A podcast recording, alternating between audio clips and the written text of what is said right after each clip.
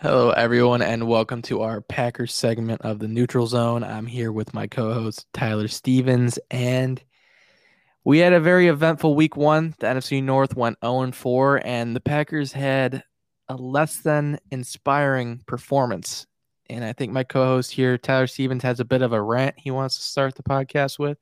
You want to go ahead with that, I don't know if I want to rant per se, but saying it's an uninspired performance is putting it kind of lightly.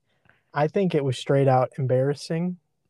They looked like a team that was not ready to play. They looked like a team that was dragging their feet and a team that looked like they were listening to all the headlines about how they're going to be Super Bowl Super Bowl contenders this year, the last dance. It's, it looked like they were buying into all that because this team did not look ready to play.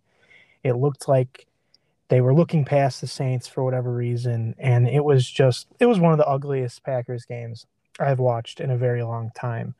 And it's really hard to find any sort of positives in this game. I mean, there were a few, but you really have to dig for them. But this, just from the top, I think Matt, Matt LaFleur, you know, you got to question a lot what he did going into this game he always likes to bring up the illusion of complexity. That's like his buzzword he uses in his uh, press conferences.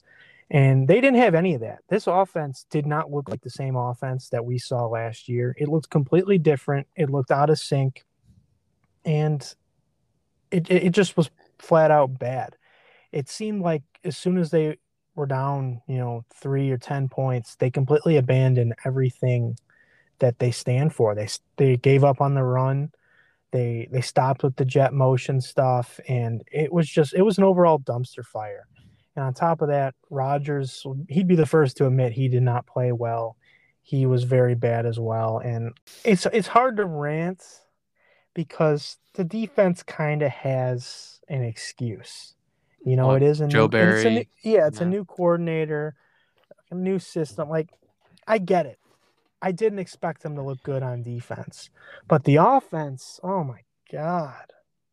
And it, I think so much of it falls on Rodgers and LaFleur. I really do.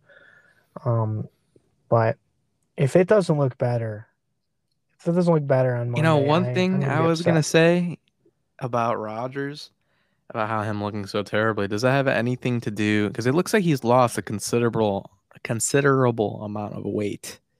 Does that have anything to do with him struggling? Because, I mean, I I don't think it was. He had no physical limitations. It's not the limitations, but you know how like high schoolers when they get hit their growth spurt. I'm not saying that Rodgers didn't grow like five inches, but when you lose weight or you, you you change your physique, your body takes time to adjust like athletically. Well, in camp he was he looked good. Yeah, he was dominating. It looked like he was MVP form. It really comes down to him trying to do too much and he was not in the rhythm of the offense. And that's what he did in what was it 2019 when they first had LaFleur. The offense looked good, but it wasn't great and it wasn't MVP Rodgers yet until last year when Rodgers fully accepted the new offensive scheme. And then the whole team, the whole offense absolutely exploded. So if he goes back to that and plays within rhythm and he and LaFleur has a better game plan, I think they'll be right back to form to being one of the best offenses in the league. So we're but, discounting the diet and new physique, but how about the offseason uh, turmoil? Does it? Did he think he had to come out and you know impress the Packers fans with play because he was playing hero ball, like you said? You think he had to, he came out like a little uncharacteristic, uh, based off of what happened to try to win back some of those Packers fans that kind of maybe sold on him when he wouldn't come back? So, the first interception he threw, apparently he took multiple shots to the groin on that play, and that's why that happened. Which I lo- went back and looked at the tape, and that was the case. Um, that's kind of a weird play, and I don't know how that, it's still a bad throw nonetheless. And then the second interception he threw, that was just frustration. It was, I think, second down, and he was just launching. He said he didn't see the safety and he's just trying to make a play. I mean, those things are very fixable, but it does take me back to thinking when he wasn't there for you know mini camp and and, and OTAs and that kind of stuff. Maybe he should have been here working with those guys, but I really don't think that has a whole lot of cause and effect there. I really don't. I'll, I'll, I'll leave it at that for now because if I get going too much, I'm just going to get upset all over again. I mean, I would consider that a rant, but is there anything that positive that you would like to talk about, touch on? Well, I got one that's kind of obvious, but go ahead. if I talk about Elgton Jenkins at left tackle, if I talk about him again, we might as well rename this to the Elgton Jenkins podcast because I'm just talking about this guy every week. But he was really good at left tackle. And it makes me think even more when Bakhtiari comes back that we'll have Bach at left tackle and Jenkins probably at right tackle. And I think that will be one of the best duos in the league. But outside of Elgton Jenkins, I mean, Jordan Love looks pretty good in garbage time. I only made a few throws, but he, he hit, hit his spots. And then MVS moved the chains a few times. He looked a little more reliable this year. Hopefully that carries on. But other than that, I don't know. Maybe maybe punt the punting was good. It wasn't J.K. Scott, so there's that. But everything else is pretty much bad.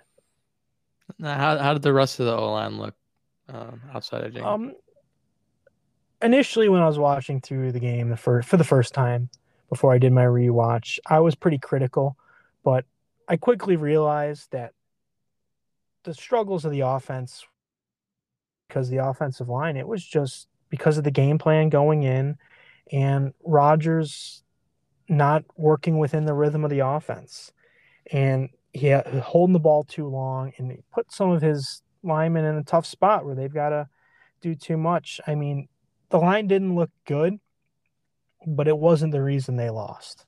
I thought the rookies, both uh, Myers and Newman, they had up and down games. I think Myers looked really promising going forward, though.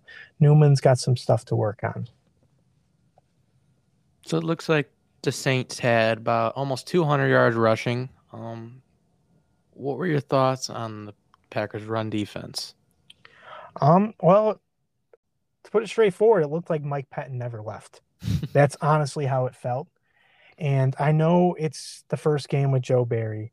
I know it might take some time. I said all these things going into the season, and I get it. But man, that was so bad that it was hard to watch. Hard to watch throughout the entire entirety of the game. I mean, they were doing the off coverage stuff that Pettine did. They couldn't stop the run to save their life.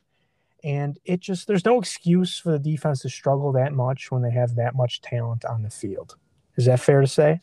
Yeah, but we say this about the Packers defense for years now. I I agree. I think the Packers do have talent on the defense, and they just seem like they can never put it together and have like a top unit. So I don't, I don't know.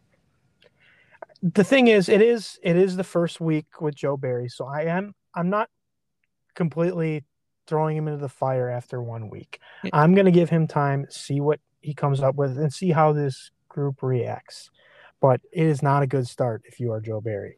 Yeah, I think that new defensive coordinators, it takes them a couple weeks to get situated, and we talked about that. So I think we'll see what happens. We have the you have the Lions uh, next week. I think you guys should be able to get it back on track. Um, is there anything else you want to talk about this game, or do you just want to throw the tape away and move on? Uh, I think there's a there's a few more things we can touch on. So one of the biggest criticisms from the Packers fans that you're seeing all over, all over everywhere, basically, is that none of these starters played in preseason. They had like thirty something guys that didn't play because they were too important to risk getting injured in preseason, which I get and I've I've been pretty de- I've defended the Packers with those decisions, but you look at this game and you got to think may- maybe some of these guys should have been playing, especially on the defensive side of the ball w- with a new system going in. Maybe these guys should have been out there getting the rust off and trying trying to get things going. It seems like that's usually the excuse week one for when teams don't perform well. But there's a lot of teams that don't play starters and they look good. So I, I'm not really sure how I feel about that. It goes both ways. If you rest your starters, you're going to avoid injury, and if you keep him out. and they You- have avoided injury for the most part too. So So do you think that's what it is? Because there are other teams who, you know, they sit to their starters and they look great week one. I real I really don't think it has that much of an impact. But let's say they do this next year and lay an egg week one, then maybe then maybe we got to start looking at this. And it's just it's some in some weird coaching decisions that kind of get tied in with this. Like for one example is Eric Stokes in the preseason. He played only a very little bit. He did not play like a guy who was fighting for a spot. It based off his snaps in the preseason game, I assumed he was going to play an absolute ton. I thought maybe even he'd start over King, and he only had like eight snaps on the outside. And we King his deficiencies, and he got torn apart once again. And it just doesn't make sense to me because when Stokes was in there, he made a few plays. I, re- I really don't get why he wasn't on the field more, if not in this game. Why wasn't he on the field more in preseason? It doesn't make any sense to me. Yeah, I, I agree. I, I just think that if let's say Davante Adams plays in the preseason he tears his ACL, it, it- that's a disaster. Your fans are gonna say, "Oh, you should never play stars in the preseason ever again." I I don't know. It it goes both ways, but yeah, some of the people who were on the verge of starting or not, and he thought you know he was uh, gonna start based off his usage in the preseason, and then you know it's it's just weird teams are weird with how they approach preseason. And here's my take on the preseason. Now, I'm more on the side of rest your starters. That's always where I've been, especially because in the Packers situation, I do think, and I did think going into the season, that the Packers are going to win this division by multiple games. So I think they could afford a slow start like this. But if they were in a really good division where everyone's going to be good, then I think maybe you got to play your guys and be sharp to start the year. So at the record show, I did kind of side with the Packers on this, but now, now I'm a little more in the middle. Yeah, the NFC North uh, looked terrible.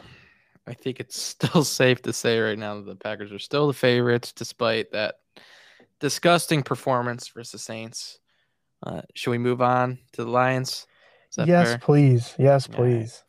So the Lions also lost their matchup, but they did fight back. They were originally getting blown out by the 49ers and then showed some heart for their new head coach and made it a close game. I never thought they were going to eventually win that game, but you know, at, le- at least they fought back and but you better hide your kneecaps for this one because they're coming.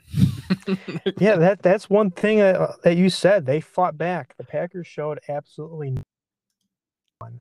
But I wouldn't want to be a Lions fan getting ready to face the Packers after they get blown out because I have a feeling that there's a chance Packers are going to want to prove everybody wrong and they're going to come out flying. Now, hopefully, I don't know if you could fix this all in a week, but I, I do think we will see some sort of bounce back from the Packers, and it's very fortunate that they got the Lions on the schedule. The Lions are not a very good football team, but it's one. It's a game they kind of need to win to start getting on track. You really don't want to start zero and two. I'm not going to label it a must win, but you definitely don't want to start off zero and two. Yeah, what better team to bounce back from than the Lions? The Packers have owned the Lions throughout the years. They- They've owned most of the NFC North throughout the years, but yeah, the Lions seem to be in a rebuilding period. I don't think any Lions, well, Lions fans are a little bit delusional, so maybe they do think they're going to contend, but uh, I think they're going to have a top pick next year and see what they do with that. But in terms of what they do have, I think Jared Goff looked maybe better than some thought he would look. What are your thoughts on Jared Goff? Um, well, I was kind of flipping through games, and I did did catch a good portion of of the Lions game. I saw his interception where he threw the ball to a linebacker, and none of his guys were even in the vicinity. But other than that, he did make some nice throws. I've never been a big Goff fan, but he he was a little better than I would have expected. Yeah, it, it seems like a lot of people are high on the Lions offensive line and some of their running backs, Williams back there and Swift. But the one big name you got to look up for is Hockenson. he had a huge game, eight receptions, almost 100 yards, and a touchdown. What are your thoughts on how the Packers are going to defend Hockenson? So, traditionally, or not traditionally, but within the last year or two, Packers' biggest struggles on defense have been with the run run defense and with covering tight ends. And it just so happens those seem to be the Lions' strengths right now. So, despite you know how weak the Lions roster is, Packers and Joe Barry are going to have their work cut out for them again.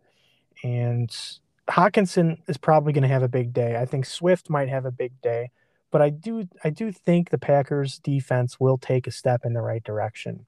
They don't have a whole lot of targets outside of Hockenson, and I, th- I think this will be a good opportunity for the Packers secondary to kind of get it going here early in the year.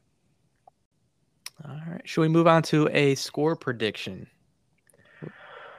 Yeah, yeah. I, I haven't really thought too much about scores. I mean, it's, it's hard to predict when you lose 38 to 3 the previous week. I'm guessing my I don't remember what my prediction was last week, but I'm guessing it was way off. Yeah, a little um, bit off.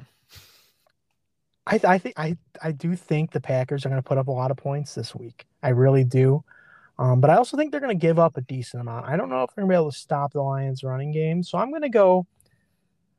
Let's see. I'm going to go 34 to 23 is will be my prediction. No, 34 24. Yeah, my my prediction is pretty similar to that. I trust me, I'm I'm hoping the Packers do rebound offensively only for the reason that I have Aaron Jones in my fantasy. So yeah, that was very disappointing.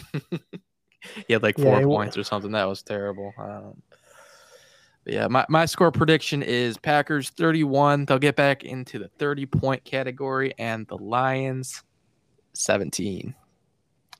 I mean, not even a 30 point category. They just need to get into double digits. That's a good point. um, do you know what the Vegas line is on this one? I don't even know. Um, I can check. I'm assuming Packers are pretty big favorites. I think I might have it here. Looks like the Packers are 11 point favorites. That seems a little high for a team that got absolutely dismantled week one. But then again, it is the Lions. Let's just hope the Packers aren't thinking what I just said. Yeah, 11, 11, points is uh, pretty high. I think I would stay away from that game. But I, if I was to bet aside, it would probably be the Packers. However, with how the Lions did fight back, they could come back later in the game and make it like a seven point loss. So I don't know, but I I would take the side of the Packers with that one. I think people are expecting Aaron Rodgers to come in and just set the world on fire now. Now, what happens if they don't and they have a similar struggle, that maybe well, even lose? I mean, that, that seems pretty I, unlikely, but what happens then? I don't know what happens with the team, but I'll tell you right now, if they don't look good Monday night, the whole the whole all media is going to be attacking them. The Packers fans are going to be absolutely losing their minds, and it's going to be full full on panic mode. Um, but in the grand scheme of things, if they get the win, it won't really matter that much. Um, it just need to take steps in the right direction. You, you can't you can't erase the 38 to 3 loss you had in the previous week. So just move forward. Still 16 games left and plenty plenty of season left. Yeah, true. That should be an exciting one Monday night. Is there anything else you want to touch on before we wrap it up? Yeah, I'll, I'll touch on the, the interior of the defensive line because that's been been a hot topic lately. I know all off season I wanted the Packers to acquire more talent on the defensive line, and they they didn't really do much.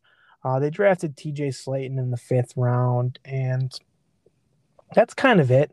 They're still throwing Dean Lowry, Tyler Lancaster out there, and they they were kind of rough. Also, Kingsley Keke he had a pretty bad game as well. Those guys really need to step it up. Kenny Clark can't do it alone, and it's obvious the Packers aren't going to go out of the organization and bring anybody else in. So a lot is going to fall on those guys and the rest of the front seven, and that's that's a pretty big concern for me. Uh, I'm going to need to see a little bit more from all those guys. Hopefully, TJ Slaton will start getting a little more time on the field. He's you know a late draft pick rookie, so maybe they just don't want to give him too many responsibilities early on. But that's something to to look forward, especially going up against the Lions. We're going to try to run the ball an awful lot. Yeah, the Packers defense definitely needs to step up as a whole, but we will see what happens there. If they if they lay another egg, you are going to hear a Ooh. huge rant next week. I love I'll, I'll say that. So uh, You thought today was a podcast. rant. It You wasn't. today- It was like a half rant. I, I want to hear one of those full on You rants. have no idea what it would be like next week if they also if they play anywhere like they did last week. So if they play bad but still sweet out a win, would that can be considered? Like, let's say like they win like a 21-20 game or something ugly, and it looks terrible. Would it No, still 'cause- be rant eligible? No, because what I just I just was saying earlier is you get the win, you get the win, you move forward. It's progress. I see that as progress. So um, it Rodgers will- throws three picks and they win. Oh, it will be extremely frustrating. Actually, yeah, if that happened, I might rant a little bit about Rodgers. Playing hero ball and all. I I can't deal with it. If he yeah, if he's not looking to actually stay in rhythm of the offense, I might lose my mind. You are correct. All right, we will see what happens if we see a rant or not. We will have an exciting matchup on Monday night. We'll be back sometime next week to recap the game.